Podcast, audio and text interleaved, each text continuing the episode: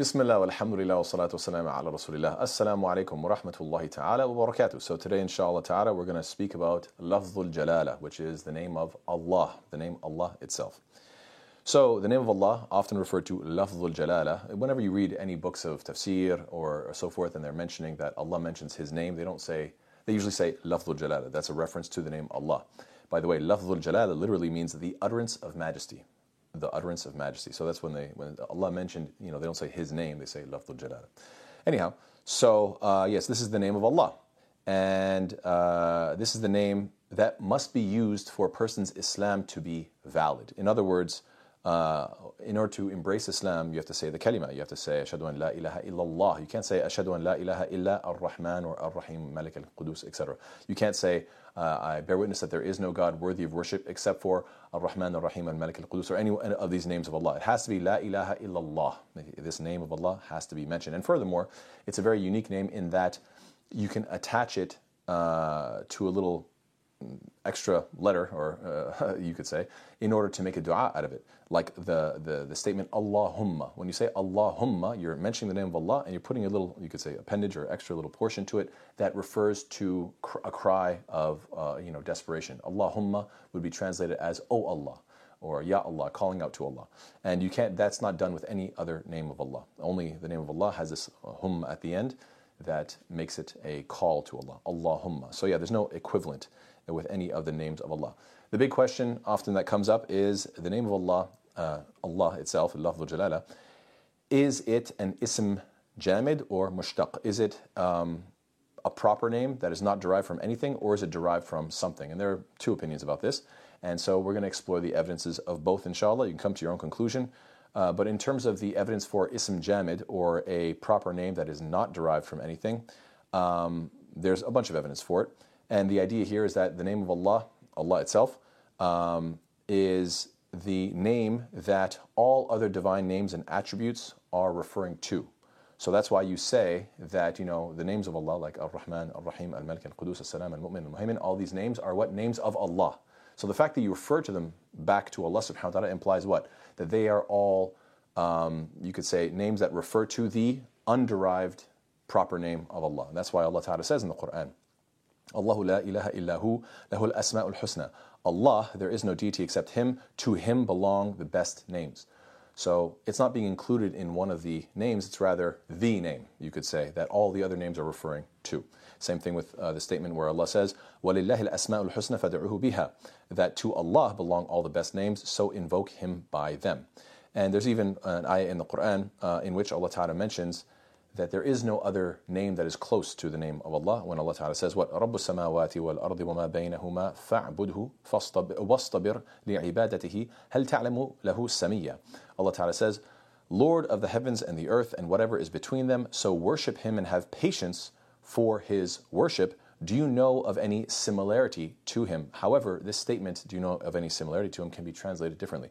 هل تعلم, هل تعلم له سمية can also be translated as, do you know of anyone by the name, by a similar or by this name? And the answer is no. Of course, nobody has the name Allah as uh, Allah subhanahu wa ta'ala does. Um, furthermore, this name Allah is also very unique even within the rules of Arabic. Uh, so, for instance, every letter in the Arabic, uh, in the Arabic language, uh, in the Arabic alphabet, you often find uh, is either pronounced uh, when it has a fatha on top of it with either a or a, right? So, uh, so like if you go through the alphabet, you got you have ba, ta, tha. You don't say ba or ta or tha, right? You say alif, ba, ta, tha, jim, ha, and then kha, right? So that's a flat letter. So letters like ra and uh, ra and ta and qa these are all, so you, you, see the difference, right? There's as and all letters. Now, when it comes to the letter lam, it is always la. It is always a, flat, open mouth, right? It is not heavy, aw. It's not like that.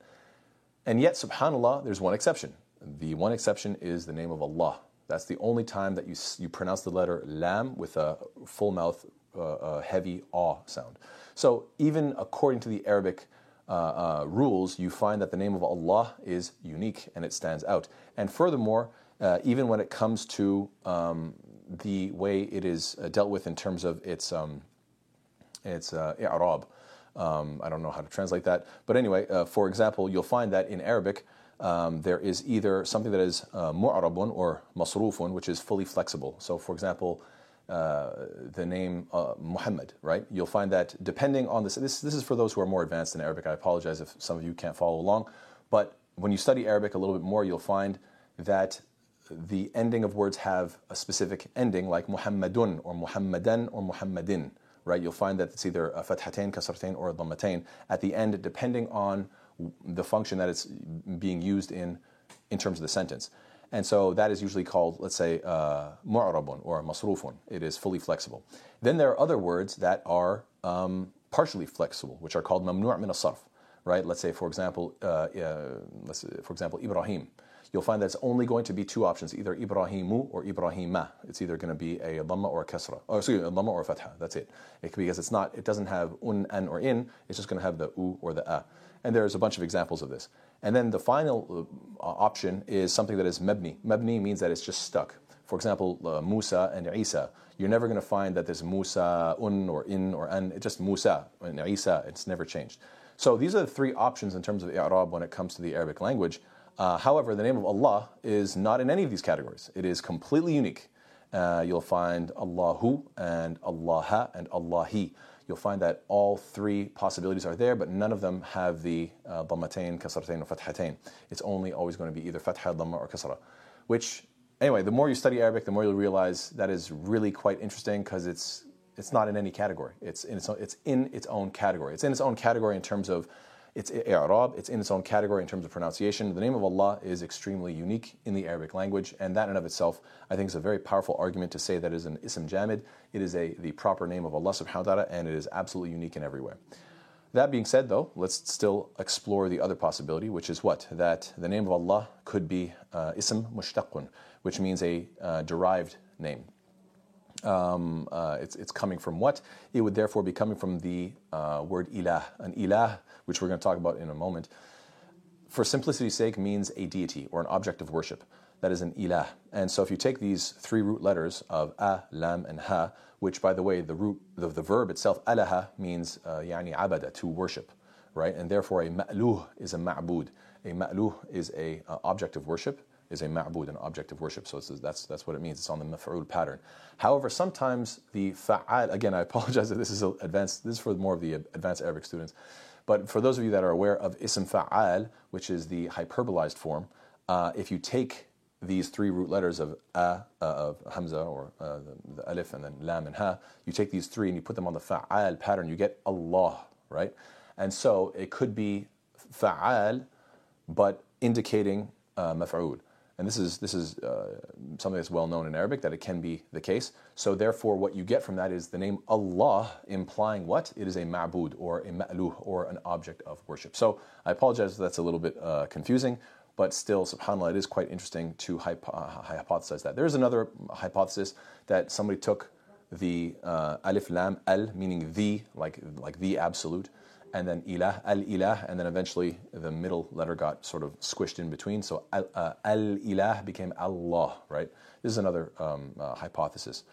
Anyway, uh, Allah, Allah, Allah knows best, but the point is that in the end of the day, regardless of which pers- perspective you take, um, Allah Ta'ala is the object, uh, is the only one uh, who is deserving to be an object of worship, who is um, deserving of worship, meaning what? Uh, our uh, love, gratitude, reverence, humility, fear, and obedience. All this is implied. Uh, As-Sa'di even hypothesizes that Lafzul Jalala or the name Allah itself is the greatest name, uh, Ismul A'zam, Al-Ismul A'zam, the greatest name, uh, the one which you should call upon and it will be responded to. Yes, so what does worship imply? Uh, it's always important to, to remember that Allah Ta'ala is the one that we worship and true worship implies a balance between ultimate love and humility, or you could say غاية الخضوع وغاية المحبة, the pinnacle of humility and the pinnacle of love. Or you could simply say hope and fear. The believer's um, uh, worship is always balanced between hope and fear. And if you do not have this balance, then you're going to find that you will go to one of two extremes. And these, these extremes are actually mentioned in Surah Fatiha. And in fact, we make dua to, uh, we make dua that Allah Ta'ala protects us from these extremes. 17 times a day we're making this dua. So if you have all of this humility and fear without being balanced by love, what you become are people who what are very strict to the letter of the law without the spirit of the law. I gave a whole lecture about this a little while ago, but basically you're very rigid in your approach, very dry technical religion. Uh, uh, uh, due to a sense of obligation, due to a sense of perhaps uh, fear of punishment, but not doing so willingly or lovingly. And this is how you become who? Maghdubi alayhim, people who uh, uh, Allah's anger is upon them.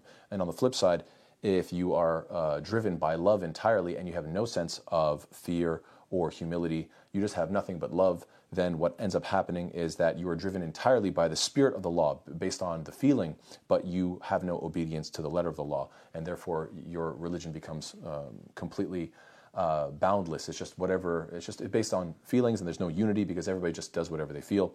And this is how you become a dallin. And that's why we make dua that Allah protects us from going to these two different extremes, that we stay down the middle path and we don't become maghdubi alayhim uh, or dallin. We try to stay away from both extremes. So to be balanced, you have to have the, uh, make sure that you come to the center by balancing between love and uh, hope and fear, or you could say love and humility.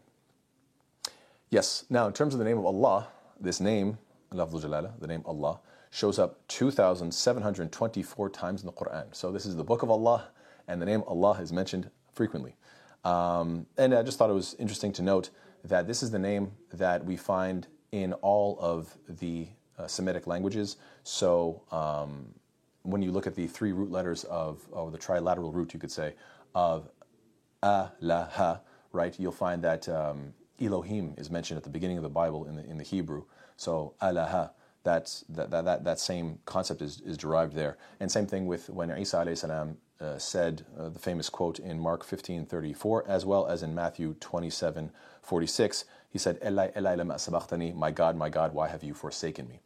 Um, so he, the, the, fact that Isa salam was calling out, saying Eli, like Ilahi, essentially, my God, uh, and the fact that it's from the same root of alaha really goes to show that whether you're looking at the Old Testament, the New Testament, or the Quran, which is the final testament, Allah, Allah subhanahu wa ta'ala always, these, whether it be in Hebrew or in Aramaic or in Arabic, the name of God is always something to do with Allah or Allah, essentially. In fact, if you go on Google and look up um, Aramaic translator, I've seen many people do this online. There's a bunch of different clips where people say, Jesus spoke Aramaic. Okay, let's go on an Arab, Aramaic dictionary and look up the word God. They look up God and then they find uh, the, the translation uh, is Allah. So, uh, subhanAllah, if Isa salam said that his God is Allah, and then the Christians would say, yeah, but they're one. And then, but I just quoted you two verses in which he says, why have you forsaken me, or why have you abandoned me, or why have you deserted me, because that's what forsaken means then how exactly are they one if he himself is saying, We're not one, we, we are separate, we are not one? Uh, at least for that moment, right? So clearly they, at least at one point in time, weren't one.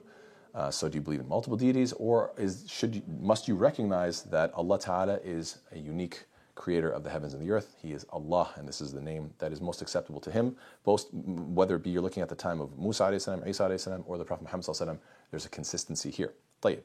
So, since this name of Allah subhanahu wa ta'ala is so important. And since the statement La ilaha illallah is crucial to our faith, I thought it would be important to explain the meaning of La ilaha illallah in a little bit of detail. Because a lot of people, they will simply say, Oh, I know what it means. It means there is no God but Allah. Okay, fair enough. That's an excellent starting point, but it can get a little bit deeper. Um, so the first, first of all, the, the, the, the la here is called la nafiyat, nafiyatun lil jins, which means what? It's an absolute negation. That's why it's not la ilahun, it's la ilaha. The fatha at the end implies that the la prior to it is an absolute negation. So there is absolutely no, and that's what's being said here, la ilaha, there's absolutely no ilah except for Allah. Now, the question is, what, does, what is an ilah? It's very, very important to understand this concept in a little bit more depth. Now, the most straightforward meaning and the most straightforward understanding is that alaha uh, ya'lahu uh, means abada ya'budu, which means to deify something, to worship something. And therefore, la ilaha illallah means that uh, there is no deity or there is no object worthy of worship except Allah. This is the statement that we're all very comfortable with. This is the one that we all know very well, um, which implies what? That the Muslim does not worship or bow down to or pray to any human or angel or jinn or star or planet or plant or animal or idol or anything other than Allah subhanahu wa ta'ala. That's what it means to be Muslim. This is the, the definition that I think we're all quite familiar with. However, it gets a little bit deeper. When you look at this word ilah, you can say that is derived or connected to many other different root verbs, which all have different implications. Like, for example, waliha yalahu, walahan means yani tahammasa. It means uh, to have fervor or enthusiasm or excitement. And so, what does that mean? That your ilah is the thing that you have the most fervor, the most enthusiasm, and the most excitement. And therefore, when you say La ilaha illallah, ultimately what you're saying is there's absolutely no cause for ultimate excitement except for Allah, or fervor or enthusiasm other than Allah. What does this mean? This means that, yes, of course, we can be excited that, oh, I got a new job, or I'm going to get married, or I'm going to go on vacation. Yes, there's nothing wrong. There's, it's not evil to have excitement for, you know, things in life. That's, that's totally fine. You, you bought a new, I don't know, your Amazon package arrived, and you're excited to get your new, uh, whatever you just bought. That's, there's perfectly, there's nothing wrong with that.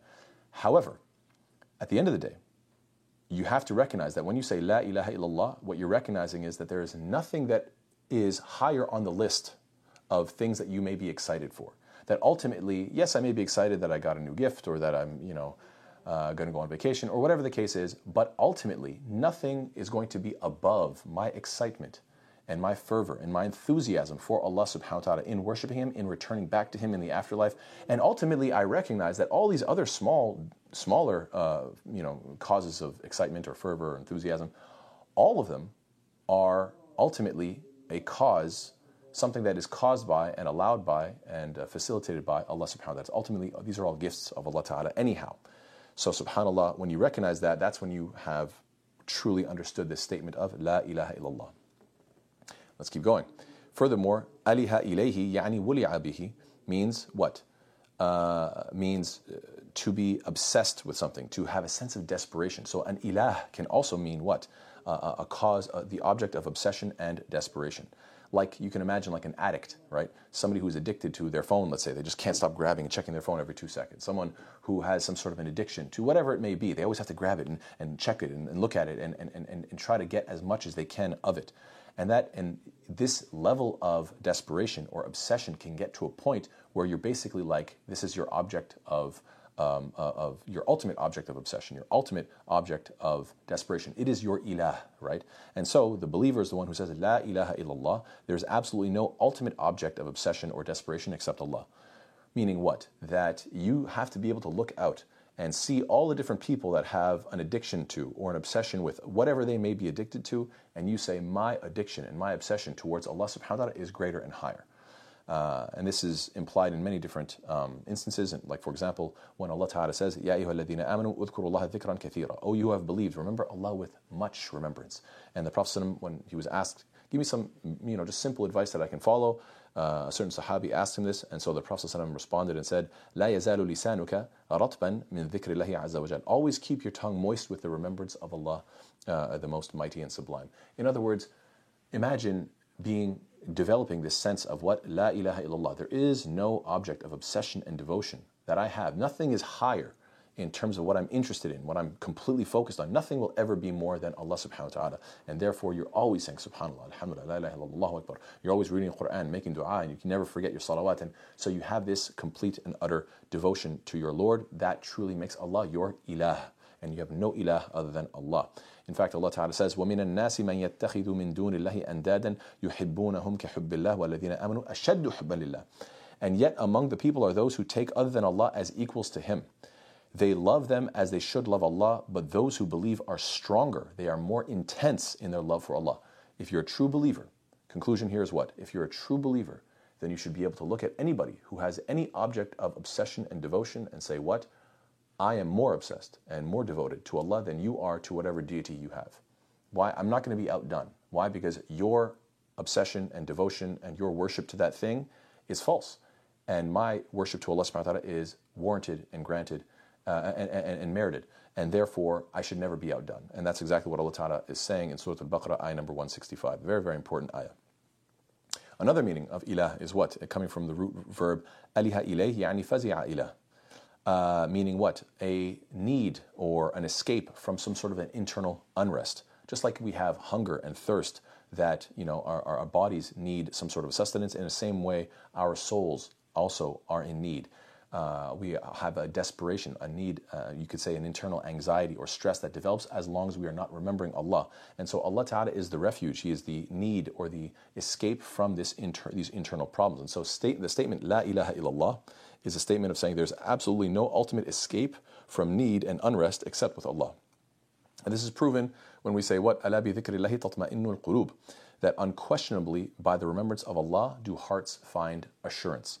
In other words, your heart is never going to find rest and comfort uh, until you turn back to Allah subhanahu wa ta'ala. So that's that's a uh, the, the the you could say the need or the escape or the refuge from what from internal uh, let's say uh, discomfort or internal problems. What about external? Furthermore, alihahu yani waqahu or anjahu, which means what that also, an ilah is your ultimate guardian and rescue, rescue from what? External threats as well. So we, we all have seen, I'm sure, a child fleeing to their parents out of sheer terror. They see something that scares them, they run back crying, their eyes out, they're screaming, Mama, Mama, and they have this desire to be saved by this external source. Well, that child you know, certainly can have that feeling, but as you get older and you make this statement of La ilaha illallah, what you're ultimately saying is what? That Allah is your ilah and there is no other ilah. So what you're saying is there's absolutely no ultimate guardian except Allah. This is why Allah Ta'ala says, فَفِرُّوا إِلَى اللَّهِ So flee to Allah. Run as fast as you flee. To flee is when you're running at peak speed because you are completely terrified. You flee to Allah Ta'ala. It doesn't matter what danger you're in. Of course, there's nothing wrong with going to the police or going to an army or getting help through whatever, you know, normal, standard, worldly means there are. But ultimately, to be a Muslim is to say, La ilaha illallah, and I recognize that all of those means of refuge are ultimately underneath uh, who? Uh, my ilah, my deity, my cause of refuge and rescue. That is Allah subhanahu wa ta'ala. And that uh, none of them can do anything. They are all impotent without the blessing, without the permission of Allah subhanahu wa ta'ala. The sixth uh, definition is what? La yaluhu. Uh, ilyahan, which means what? Yani ala ya'lu, which means loftiness. So, an ilah is what? The ultimate uh, you could say, object of loftiness and reverence and wonder and astonishment and height. And so, what, just the same way you might see somebody be completely starstruck and awestruck when they see a celebrity or some sort of a president or CEO or whatever the case is, somebody wealthy, you know, they have this moment of being just frozen. Well, when you say La ilaha illallah, what you're really saying is there's absolutely no ultimate object of reverence and awe and wonder and astonishment except Allah. So yes, Allah Ta'ala says, أَلَمْ يَأْنِ لِلَّذِينَ آمَنُوا أَن تَخْشَعَ قُلُوبُهُم لِذِكْرِ اللَّهِ Has the time not come for those who have believed that their hearts should become humbly submissive at the remembrance of Allah? Allah Ta'ala is saying, isn't it time that you finally develop that sense of awe, that Allah Ta'ala is so much higher above you? Allah says, what? إِنَّمَا يَخْشَى اللَّهِ مِنْ عِبَادِهِ الْعُلَمَاءِ that uh, indeed only those who fear Allah are who? From amongst His servants are those who have knowledge. You have to learn and study your deen, and then you have that khashya of Allah subhanahu wa ta'ala. And another, um, you could say, uh, implication here from this la yaluhu is what that Allah Ta'ala is, you're not just the highest in terms of the object of reverence and awe, but in addition to that, your highest intent, your highest goal, your ultimate purpose many people they have many different high you know they say oh i have to do this today i have to do that. I have different objectives that i have different goals that i have throughout the day and my highest purpose is what? Some might be uh, one of my highest purposes to get a mansion or a car or to have a certain job or a certain status or whatever the case is. However when you say that allah is your ilah you're saying that Allah Ta'ala is your ultimate highest intent and nothing will ever supersede that. So the statement of La ilaha illallah implies there is absolutely no ultimate object, uh, there is absolutely no ultimate objective higher than Allah subhanahu wa ta'ala. That's why we say, قُلْ إِنَّ صَلَاتِي وَنُسُكِي وَمَحْيَيَ وَمَمَاتِي لِلَّهِ رَبِّ الْعَالَمِينَ Say, you must say this, you have to have this attitude. Indeed, my prayer, my sacrifice, my living, and my dying are for Allah, the Lord of the worlds. And the seventh and final point that I want to mention in terms of this concept of ilah is al-muta' al-muta' uh, al-muta' means what? Uh, the uh, authority, the object of obedience, the thing that you obey. And that's what an ilah implies. And so when you're making the statement, La ilaha illallah, what you're really saying is what? There is absolutely no ultimate authority except Allah. There are many people in this life that will say that, yeah, sure, I worship God and I have reverence for God, I have love for God, I have awe of God, but when it comes to what I obey, I often obey my desires, social pressures, trends, and friends, and this and that and the other. I'll obey whoever, but I, you know I don't necessarily obey Allah. And so this is a, a misunderstanding of the concept of an ilah. An ilah is what is an object uh, of um, obedience, the authority, al muta', and therefore you're saying, La ilaha illallah, there is ultimately no authority except Allah. That Allah Ta'ala is the one who we obey first and foremost, as we are supposed to say, What? وَقَالُوا سَمِعْنَا وَأَطَعْنَا غُفْرَانَكَ رَبَّنَا وَإِلَيْكَ الْمَصِيرُ And they say, uh, we hear and we obey, and we seek your forgiveness, our Lord, and to you is the final destination.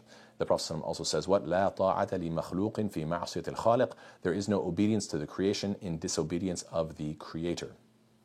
So, yes.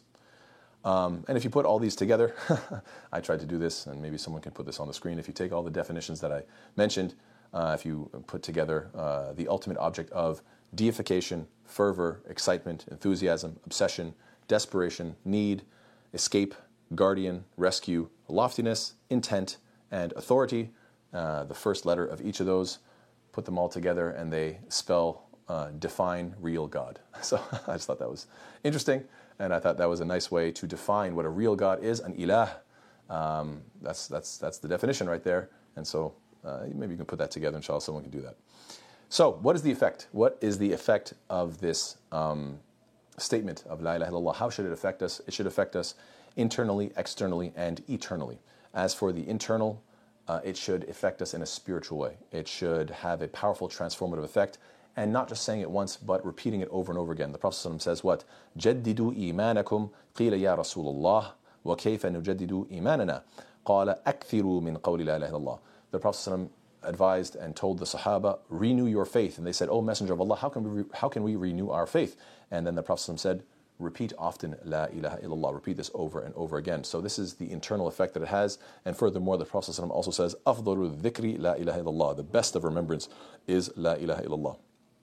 Now, with regards to externally, what is the external effect? It creates a form of brotherhood, you could say. It puts us part of this fraternity. Uh, it makes us part of this uh, brotherhood and sisterhood of Islam.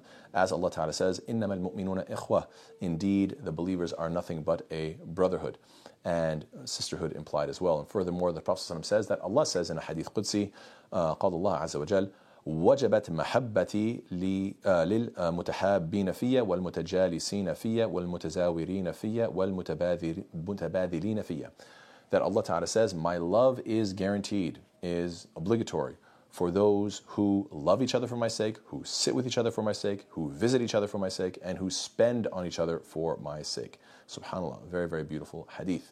And furthermore, uh, that's with regards to um, uh, the internal effect. Now, in terms of uh, the external effect as well. So, internal, external, and now finally, the eternal effect is what? Paradise. We know the famous narration, uh, the well known narration that's mentioned uh, in Tirmidhi.